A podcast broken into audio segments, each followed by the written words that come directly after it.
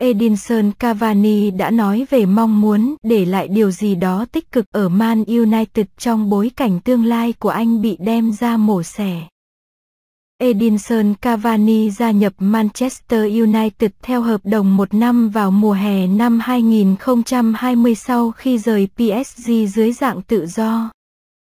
Trong giao kèo của tiền đạo 34 tuổi với Quỷ Đỏ, có chi tiết đôi bên được tùy chọn kéo dài hợp tác thêm một năm.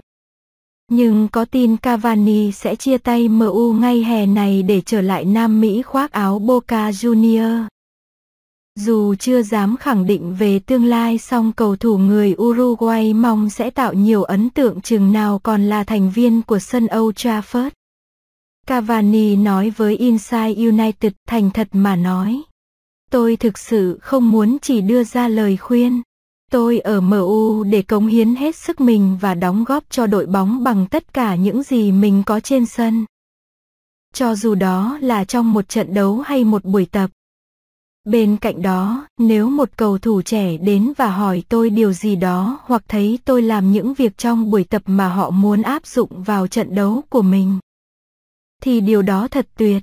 Tôi tin rằng có những bài học xung quanh bạn, không chỉ từ những người chơi cùng ở vị trí của bạn. Bạn luôn có thể học hỏi những thứ tốt nhất từ người khác và xem liệu chúng có phù hợp với bạn hay không. Nếu họ muốn cóp nhặt điều gì đó tôi nói hoặc làm để áp dụng trong quá trình phát triển cho tương lai, tôi sẽ rất vui.